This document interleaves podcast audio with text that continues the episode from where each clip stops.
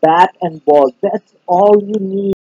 You can play with two players, five players, eleven players, twenty players, and you can play in big stadiums, in parks, on the street, in the house, in the garage. I have even played in my bathroom, and my parents were annoyed with it. Anyways, so but at professional level, of course, they have eleven at eleven players and played in massive stadiums. Uh, this is how the ball looks like. It's a heavy ball, and it, it has a really good bounce on it. And the bat is a wooden bat. If you see, it's thick from here. So this is the key spot if you want to hit a really good shot. The professional ones play matches in massive stadiums, capacity of one hundred thousand people. And the average capacity is around twenty thousand. And just to give you a perspective of how big the stadium is, here's the football field, which is one hundred ten meters. The soccer field is of same length. Come, even though we are large, no, no, it's on my phone. No. A cricket field is a circular field, and the diameter is one hundred forty meters. So it's a massive stadium. The first match was played between U S A and British Empire in eighteen forty-four in New York. And since the inception of cricket, they have started match with a coin toss, a bit coin toss. Yes, no, I'm kidding. Yeah, they start with a regular coin, and uh, the team who wins decides whether they want bat or ball. So one team is a bowling team, which sends their eleven players on the field, and the batting team sends two batsmen on the field, and the nine players stay in the pavilion waiting for their chance. There are two umpires. This is a main umpire. This is a side umpire. Now, every action happens on the ball. You see this white thing here? It's a ball. And this guy is a bowler. He throws the ball, which uh, the job of wicketkeeper is to catch the ball.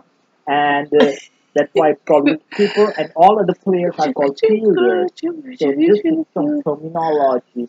And the batting team have their batsmen, and the goal of the batting team is to score runs. They need to score runs or points, and the goal of bowling team is to take wickets, make them out, or do a dot ball. Dot ball is throw a ball so that they are not able to score any runs. Now, something about the field, this white line that you see is called as boundary. If ball goes outside boundary, they score points, and there are other ways. I'll talk about them later. Uh, this brown thing is called pitch. It's made up of sand, and there's there's a lot of variability in pitch. If the sand is dense or soft, it's thick or coarse or thin, or humidity, whether grasses, the ball uh, performs differently based upon the configuration of the pitch. May bounce more, may spin more. Uh, these three pegs on the other either side of the pitch are called stumps. This green field is called infield, and the area between the infield and like boundary is called outfield. During some part of the game, there's a rule that you can have only two players outside the infield. So it's during some part, but just for your information, uh, not always. Uh, they can have these field outside during some part of the game. Now, every action happens with the ball. Once the ball is delivered, delivered, then something happens. Now, how a bowler delivers ball, there are some rules. If a bowler is on the left side, it's called over the wicket, and if it goes to the other side, it's called round the wicket for a right-handed batsman. Now, the bowler's job is to throw a ball in such a way that it should go through this imaginary blue area. Uh, so bowler throws the ball with the bounce, if it goes through the blue area, it's good. If the ball goes outside the blue area, on this side or either side, it's called a wide ball. That doesn't count. That doesn't count and gives the one run. The another way is if the bowler steps outside this wide line, or if a bowler throws the ball above the batsman's waist, that's called no ball. That ball also doesn't count. So wide ball, no ball, it doesn't count.